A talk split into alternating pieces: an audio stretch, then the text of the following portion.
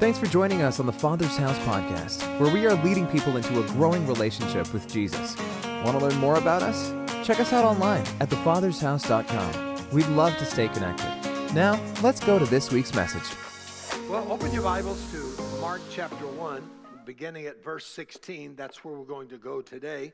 Last week, we started this new series, and if you weren't here, I'd encourage you to go online and watch last week's teaching. Talked about the beginning of the ministry of Jesus. We talked about the Mark's gospel being the quickest gospel, uh, full of action. And Mark, who was not a disciple of Jesus as far as walking with Jesus, but he heard through Peter all of these stories, and Mark's gospel was the first that was written. Mark wrote his gospel right after the death, the beheading of uh, Peter, and so you can find a lot of action in this. So last week we saw about the temptation of Jesus, and then Jesus came preaching, and today we see Jesus comes, verse sixteen, walking by the Sea of Galilee. He saw Simon and Andrew, his brother, casting a net into the sea, for they were what? Fishermen. Then Jesus said, "Follow me, and I'll make you to become fishers of men." They immediately left their nets and followed him. When he had gone a little farther from there, he saw James, the son of Zebedee, and John, his brother, who were in the boat mending their nets. And immediately he called them. And they left their father Zebedee in the boat with the hired servants, and they went after him. Let's pray. Thank you, Lord, for a great morning for lives that were touched, changed, healed, set free, delivered. In the house and online, we just give you all the glory. And Father, as we're taking this year to rediscover Jesus, re- know you more than we've ever known, studying the Gospels, looking. So I pray today you would uh, allow the gifts of the Spirit to flow through me as I speak. Allow the gifts of the Spirit to flow through us as we hear, as we try to understand, to grasp maybe to a different level of what you're saying to us. And Father, I pray today, Holy Spirit, I need your anointing. Without you, I can do nothing. I confess my total dependence upon you today in the name of Jesus. So when we read this story, sometimes I think we read the Bible with sort of like it was back then, like it's not applying to us now. But I like to read the Bible and think about that. What would that be like now? So just imagine this. Imagine tomorrow at your job or your school or your home, Jesus would come to where you are and he would say, "Follow me and I'll make you a fisher of men." How would you respond? Or we could just say, what if a man came that you didn't, that wasn't Jesus, and said to you something like this? I mean, would you call the cops? Uh, would you ignore him? Would you hope that he would go away before he scare away the other customers in your in your shop? You see, Mark is not interested in us reading the story of Simon, Andrew, James, and John and saying, "Wow, weren't they so lucky? Jesus showed up where they were. Wow." No, that's not what he's saying. He's saying, I want you to see your life, a personal example in the life of these four men. I want you to apply that to your life where you are today, because their call is our call. So I want to uncover this scene today, and I want to ask, answer some questions like, who were these men? What was the invitation?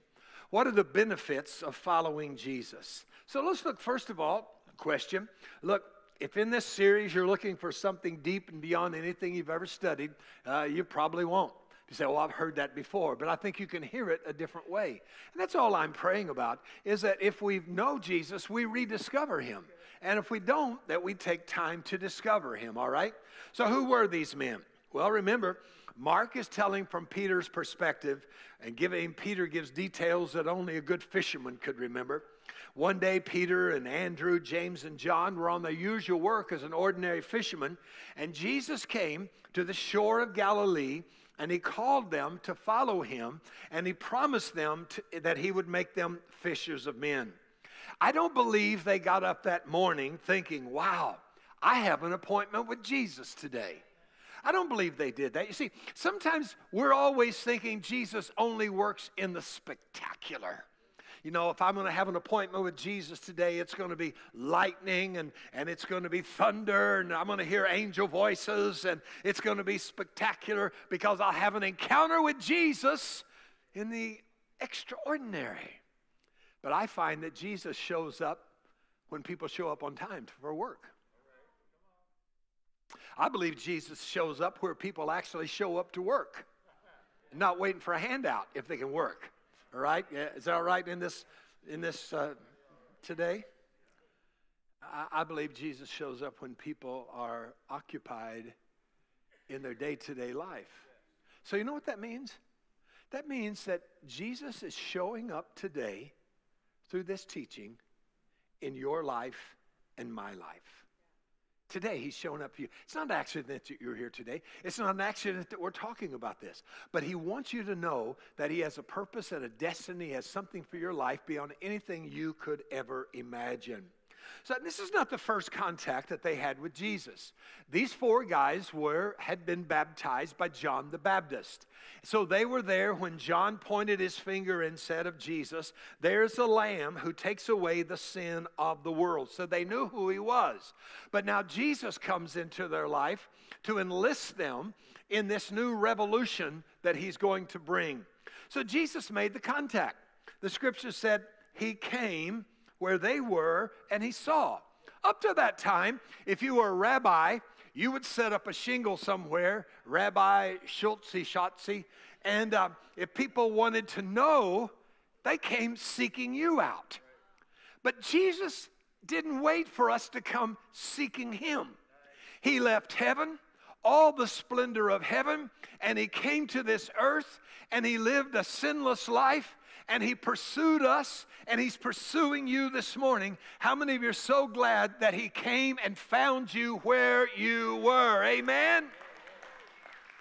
And he comes here today, and he comes to you that are online. Look at this. He saw them, first of all, he saw them where they were. Who were these men? Well, he saw them, and he saw them where they were. Where were, where were they? Well, they were casting nets. They were mending nets. The Lord sees them in their daily routine. I mean, they didn't wake up that morning and saying, "I'm disgruntled. I don't like my life. I don't know how my life is. I just want to get rid of this." No, they just got up and they went to work. He saw them where they were. And guess what? He sees you where you are today. He doesn't see you where you used to be. See, some of us carry guilt because we think, well, you know, used to be I was closer to Jesus, or used to be I used my gifts for him, or used to be my life counted. He doesn't see you there. He sees you where you are now. And he doesn't see you where you wish you would be. You know, I just wish I could get over this addiction. I wish I could get over this problem. I wish I could get over this. No, he sees you where you are now. But not only that, he saw them for what they were, for what they were. He says he saw them, and Mark says they were fishermen. Now, when you read fishermen, sometimes uh, people think that fishermen were just ignorant people. But these guys in the first century, fishing was a thriving industry on the Sea of Galilee. It was a thriving industry on the Sea of Galilee. In fact, around the Sea of Galilee, and if you go with us in a couple of years when we go back to the Holy Land, you'll find that at this particular time, there were sixteen fishing ports all around the lake. These guys weren't paupers. These guys were middle-class people in their society. They weren't fishing to just get some fish for lunch, but they were fishing because that was their career. That was how they made money where they were. But he saw them for what they were. They were fishermen. They were ordinary people, but they were busy. I find that Jesus often uses people that are busy more than he uses people that are just lazy. So maybe if you've been lazy, maybe you need to just uh, get busy doing something, all right? Even, even if it's something, all right? He sees them for what they were. He sees you for what you are. Not what you wish you were. Some people say, oh, I wish I wish I was a pastor. I wish I, you know, could get up there and make all those mistakes that Terry does and still get paid for it. I, I wish I could. Or, I, you know what, I wish I was the president. I wish you could have that job. Uh, well, let's just pray. I, I wish I was, a, you know, I wish I was Tom Brady going to play this afternoon and win again. You know, I wish I wish I was that. I, I wish I was uh, uh, the, the Steeler quarterback. What's his name? Yeah, the old guy like me, uh, Roethlisberger. You know, I wish he could just win. I, I wish I could do that. I, no, I wish. No. He sees you for what you are. Teacher, doctor, retired, counselor, student, businessman, businesswoman, husband, wife. Boy, aren't you glad he meets you where you are? He sees you for what you are. Because you see, he made you, and he gave you the talents and the gifts that you have, and he's brought you to this place. He sees you for what you are. But he not only saw them for where they were, he saw them for what they were, but I love this one. He saw them for what they would become, or what they could become. He saw them for what they could become. He saw beyond their labels. Well, they're fishermen, but yet they're different. They're doing something different. Peter and Andrew, what are they doing? Not a trick question. What are Peter and Andrew doing? Casting their net, right? They're casting their net. They're out there. If, if you go with us, you'll see in, in the Holy Land how they still do some of that today.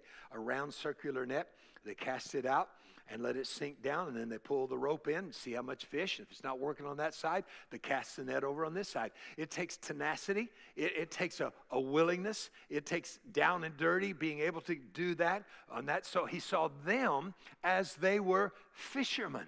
Now, it's interesting that if you fast forward, you'll find that that's exactly what, how God used them in a great way. Peter was an evangelist. The same gifts, God is saying, when, when he sees us, he's saying, I'm going to take who you are, where you are, and what you are, and with my anointing on your life, I'm going to take all of those ordinary characteristics, and I'm going to use them in my kingdom to change people's lives.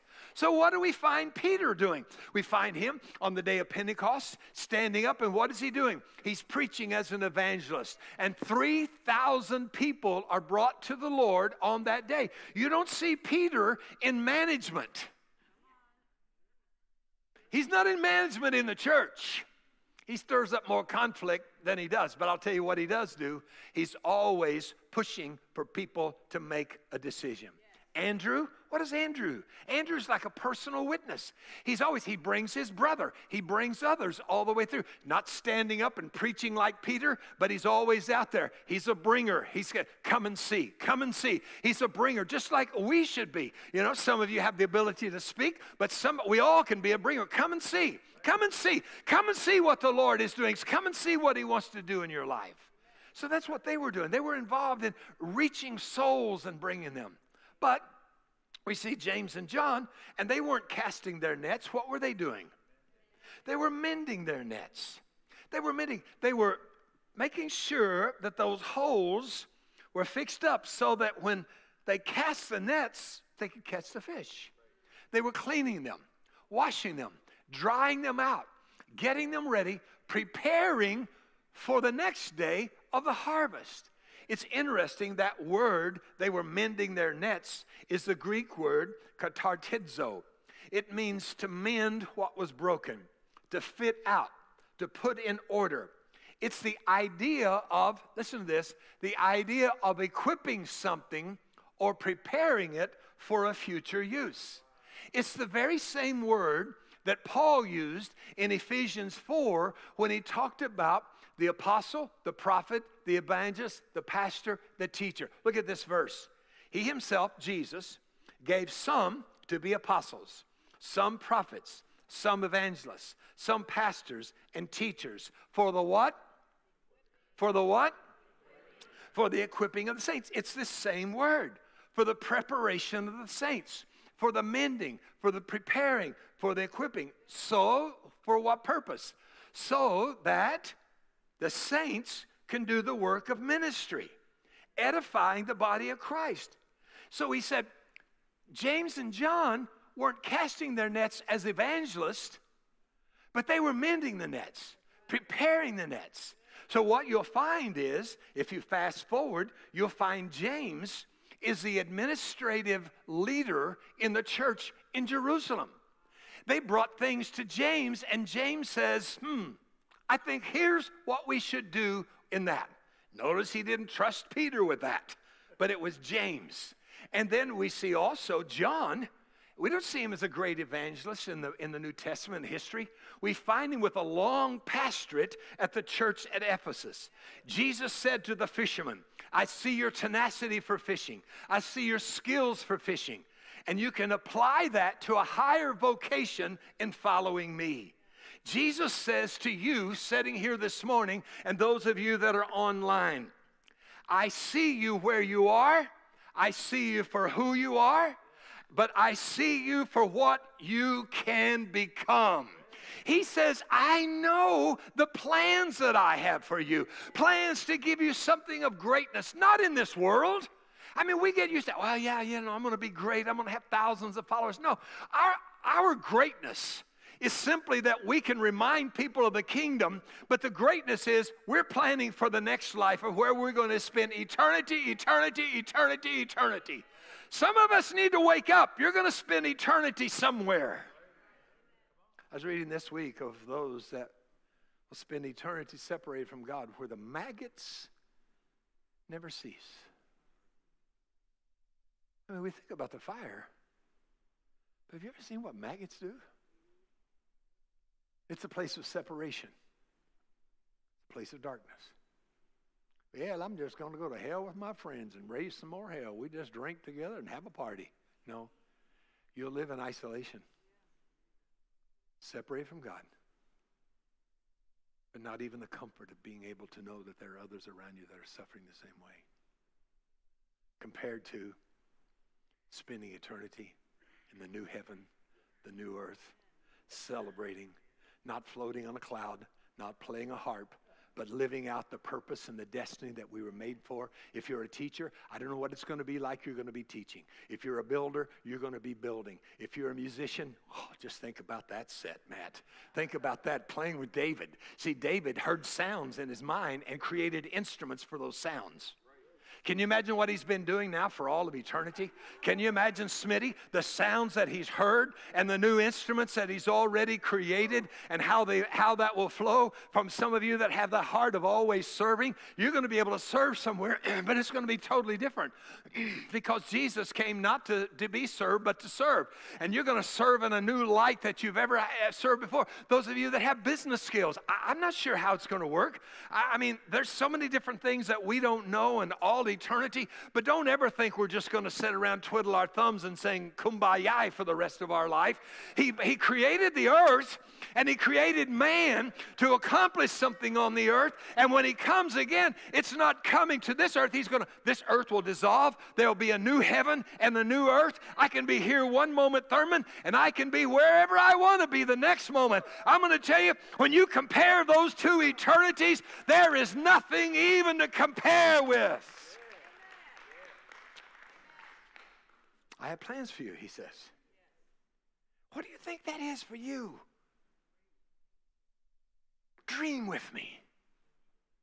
Dream with me. You know who you are. You know your gifts. You know what you are. And for what? Dream with me. Who you can be. Who you can be for Jesus. Wow. Eye has not seen. Ear is not heard. Oh, but we will see it. So the second question is, what was the invitation? What was the invitation? Follow me, he says. Follow me, and I'll make you fishers of men. He says, I want you to use your skills, your abilities for a spiritual end.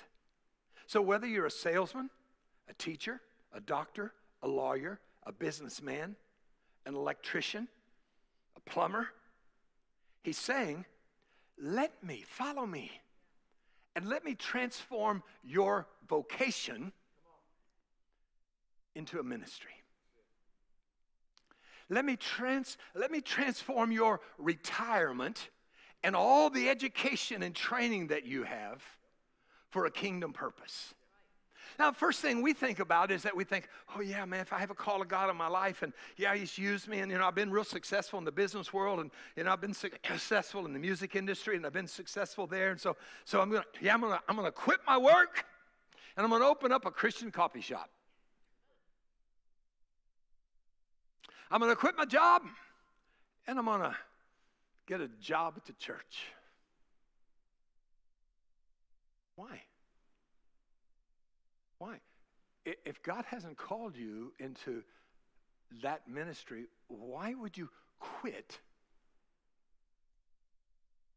what he's using you for? Thurman, the counselor.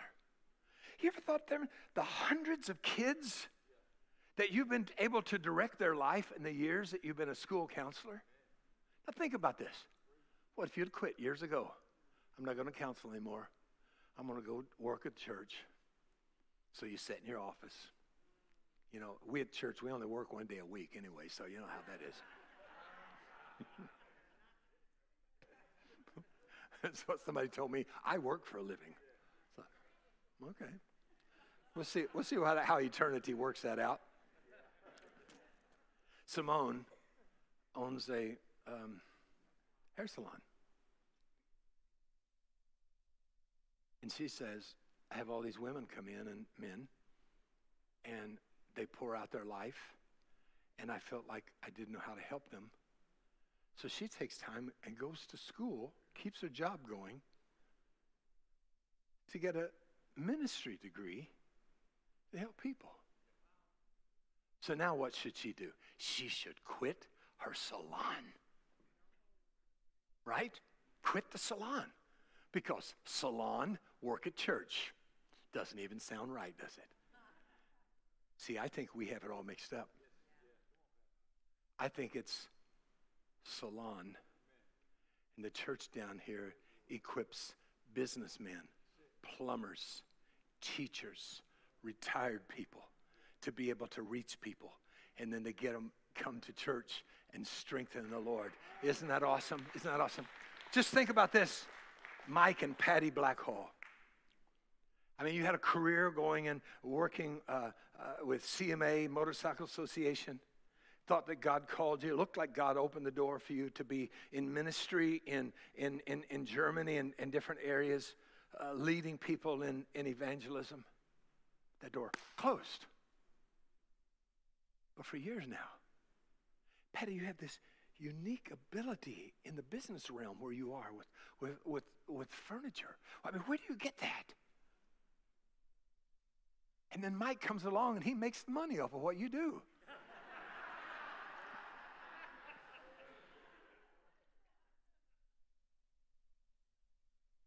But you guys use it for the kingdom. Say, how'd you find out the Father's House? Father's House. Oh, um, Furniture Barn, they in- invited me, some people up there. Yeah, see? Furniture Barn.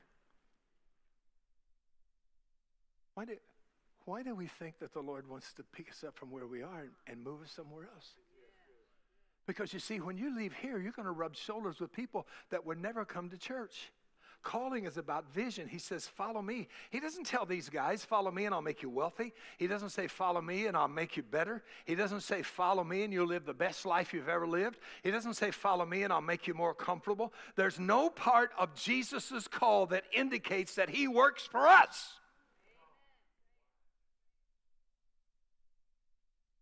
Don't confuse. Don't confuse how you follow people on social media with following Jesus. Well, I follow, you know, sixteen people.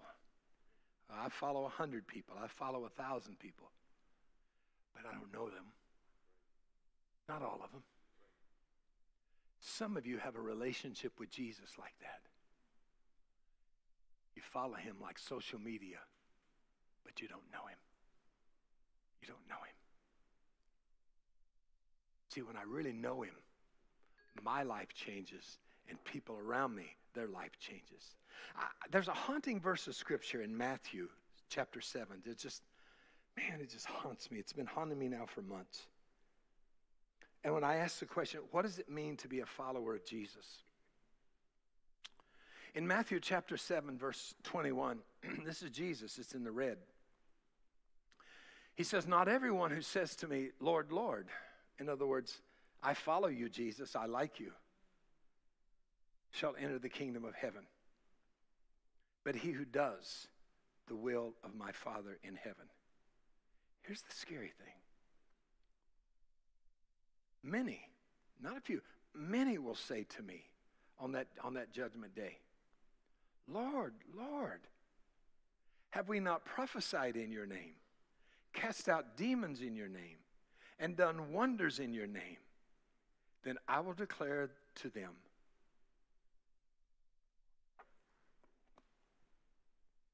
I never knew you. I never knew you.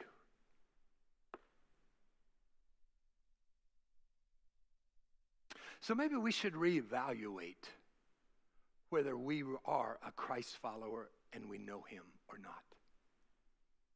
Have we simply prayed a prayer or raised our hand because we were in problems and difficulty? And somebody promised if I'd raise my hand or if I'd pray that prayer that my eternity would be settled and I would never have a difference in my life. I don't find anywhere in the New Testament that anybody ever made a decision for Jesus and their life didn't change. Your life will change. So let me ask you this. E- evaluate your life. Are you a follower or a spectator? Is your relationship with Jesus exclusive or just a casual weekend experience? All week long, you live for yourself, you live for all of that, and then on the weekend, oh, it's time to go to church. On your notes there, you can write it really tiny so nobody can see it. How would you rate your level of commitment right now to Jesus? On a one to a ten, ten, ten being, I mean, you're whistling glory, hallelujah. Would you write it down? Would you be honest enough with yourself this morning, honest enough with the Holy Spirit to say, this is my present level of commitment? Doesn't mean you have to keep it there. But what is that level? See, a lot of times we want the benefits, but we're not willing to make the total commitment. I read in magazines, a satirical magazine years ago called The Door. It suggested that unmarried couple who live together should have these vows. I, John, take you, Mary, to be my cohabitant, to have sex with and share bills with.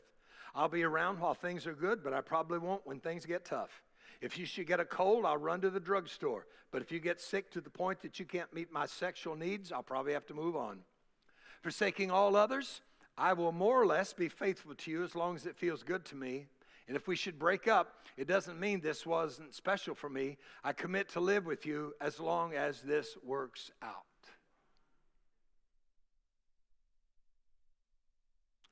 I see it all the time.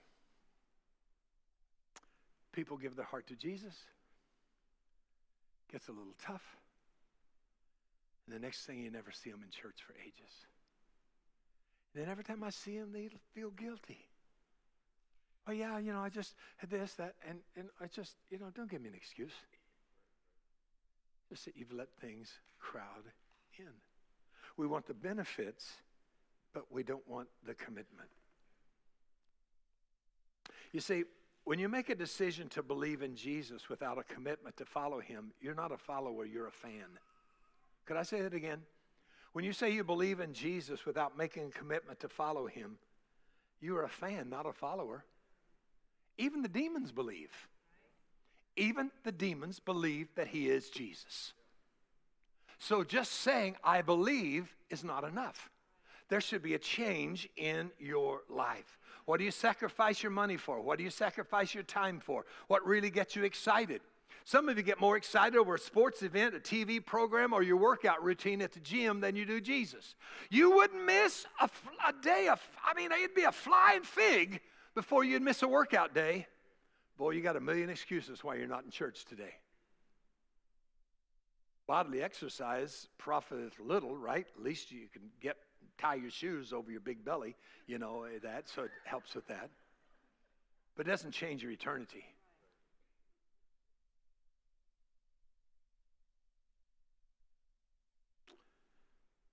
beyond comfort. See, how often we think of Christianity as something you do when it's convenient for you. We worship when we want. We give when we want. We sacrifice when we want. We come when we want. We help when we want. We study when we want.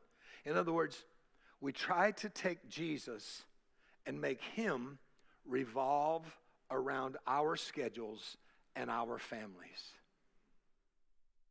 Here's a question. What have you done this week for eternal significance? Who have you invested in? What have you done this week for eternal significance?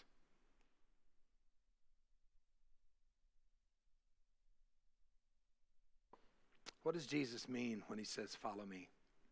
He means be with me. Be with me.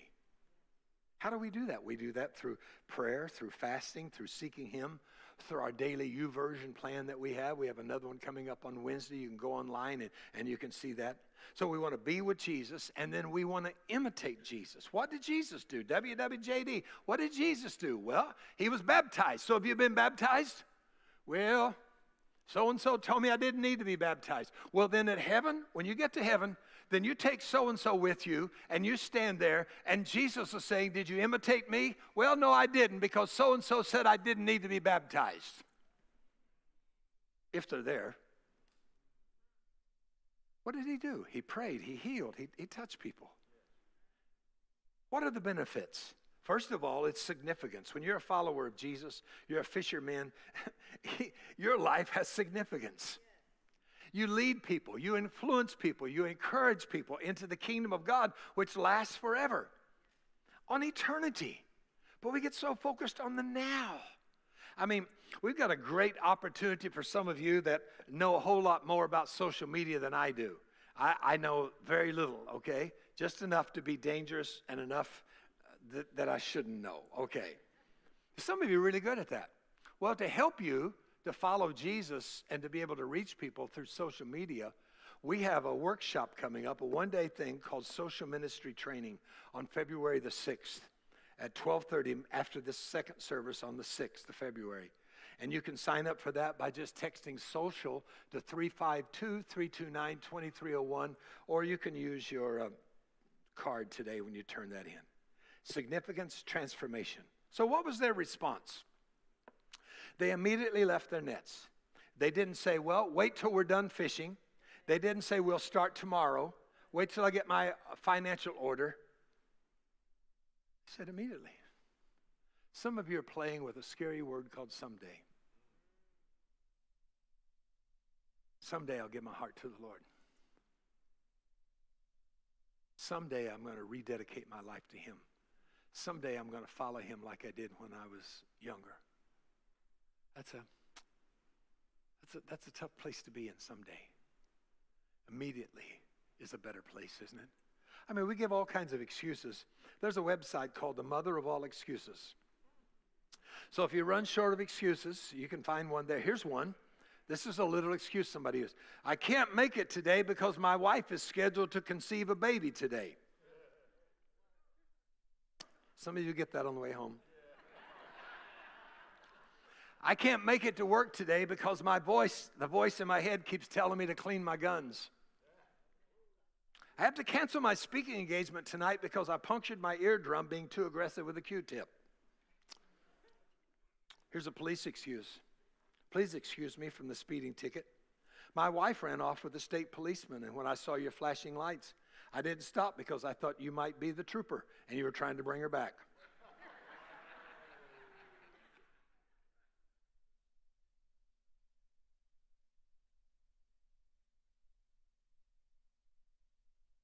I've never felt such an urgency from the Holy Spirit to tell us, wake up. We've been waiting for things to get back to normal. They're not going back to normal. People are so afraid they're going to stay home because they're afraid. Look, you take precautions, you stay healthy. I'm not saying do anything stupid. COVID's not going away. Politicians are not going to let COVID go away. People in the industry are not going to let COVID go away or any of its variants. If it's not this, it's going to be something. Because you know what? The enemy learned that he can take the focus off of people, including Christians, and get it so focused on what's going to happen next, what's going to, that we're so, we've got the wagon circled, and we're, we're, we're worried about, well, we got to keep that on the outside, keep that, we got to circle the wagons. And we're no longer reaching the lost and impacting people and inviting them.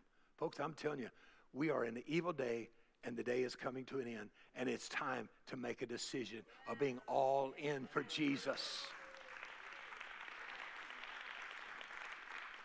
In the early nineteen hundreds, there was a sixteen-year-old boy named William Whitney Borden. He graduated from Chicago High School. He was the heir to the Borden fortune. And uh, he did his Ivy League education at Yale and later at Princeton. But the year before he was to go to Yale, his parents sent him on a trip around the world as a graduation present. But here's the interesting thing about Borden.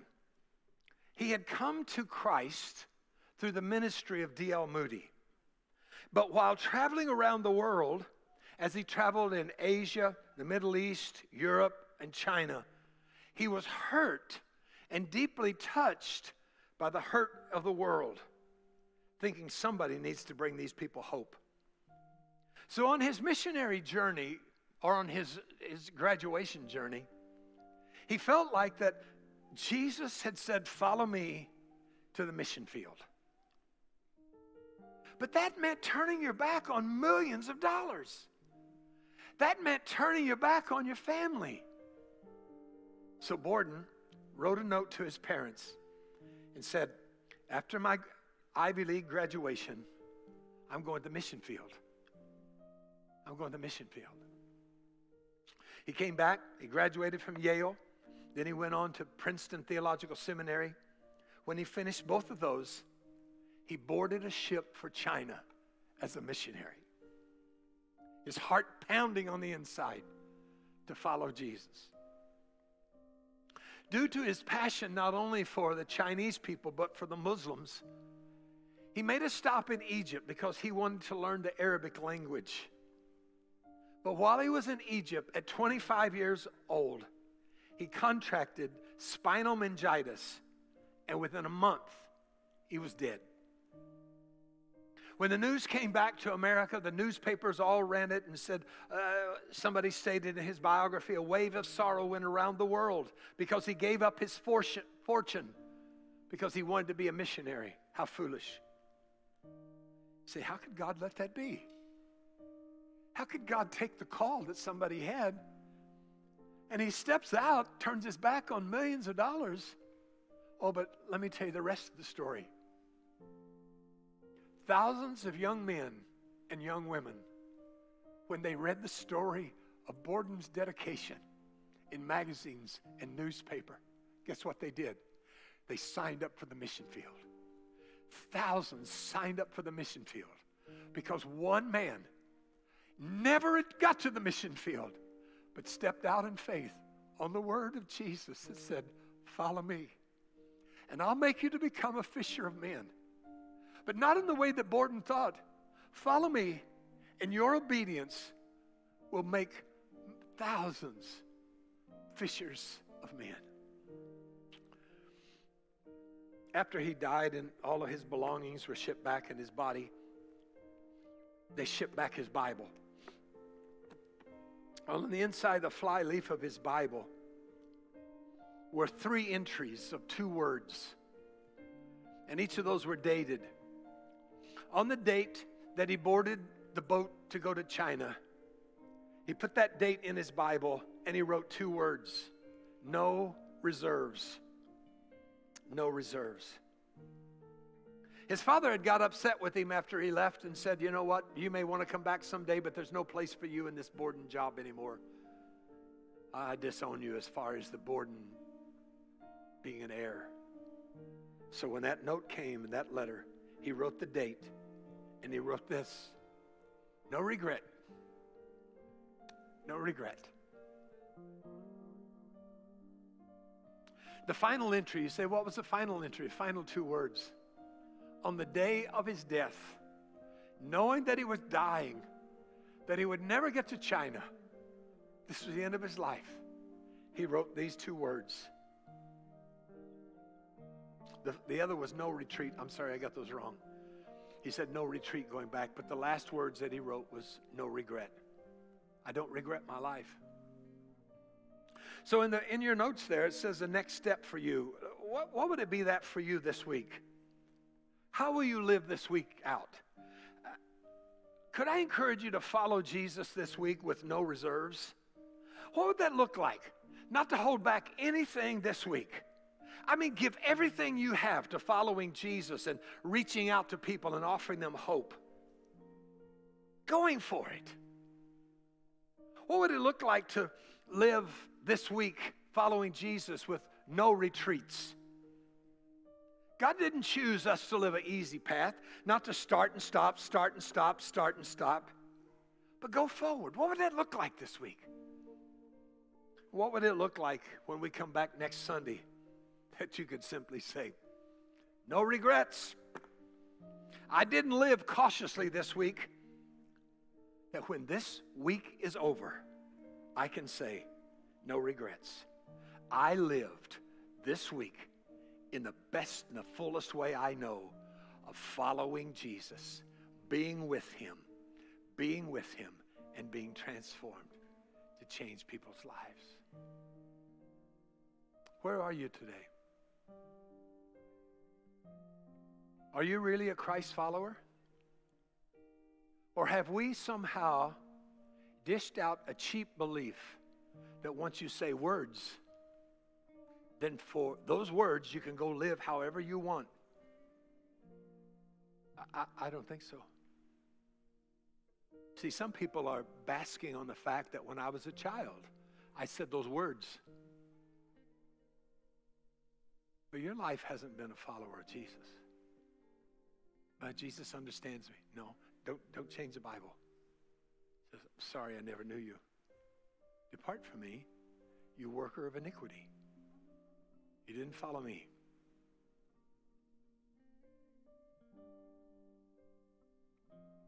Or maybe today you say, you know what? I've never invited Christ into my heart, in my life, but I want to do that today. Or maybe it's just today you say, you know what? I'm getting all in. I'm rededicating, I'm rediscovering Jesus. Would you allow me to pray for you and those of you that are watching online? Father, we come to you right now. And Lord, I'm not giving out words today for people to say. I'm asking in this service at this time, as we bow our heads and as we humble our hearts, that we could say yes to you. Yes to your plan of salvation. That you didn't ask me just to raise my hand or to say some words and get the, get the guilt off. Want the benefits, but not the commitment. So today, Lord, I pray that if there's anyone unsure of their eternity, that they would make that decision. When you said as many as believe would be saved, that belief brings a lifestyle change. Whew. Eternity's going to be a long time. A long time. Right there with your head bowed and your eyes closed, you can talk to the Lord very quietly out, out, out loud or within your spirit. Today, Lord, I'm saying yes to you. Yes, I'm saying yes to you. I'm rededicating my life to you. Believing that today, Jesus. Forgive me for getting distracted. Forgive me for being so focused on myself and the things I want and the things I don't have. And I've lost track of the people that are around me that are dying, going to hell. Yes, Lord. I want to be a fisher of men. Change men's eternities in your name. Well, if you got anything out of that today, would you give the Lord a hand clap and say, yeah, amen. It's our honor to play a small part in all that God is doing in your life. We would love to continue with you on that journey. To find out what your next steps might be, visit the fathers house dot com slash next. Join us next week as we continue to love God, help people, and build.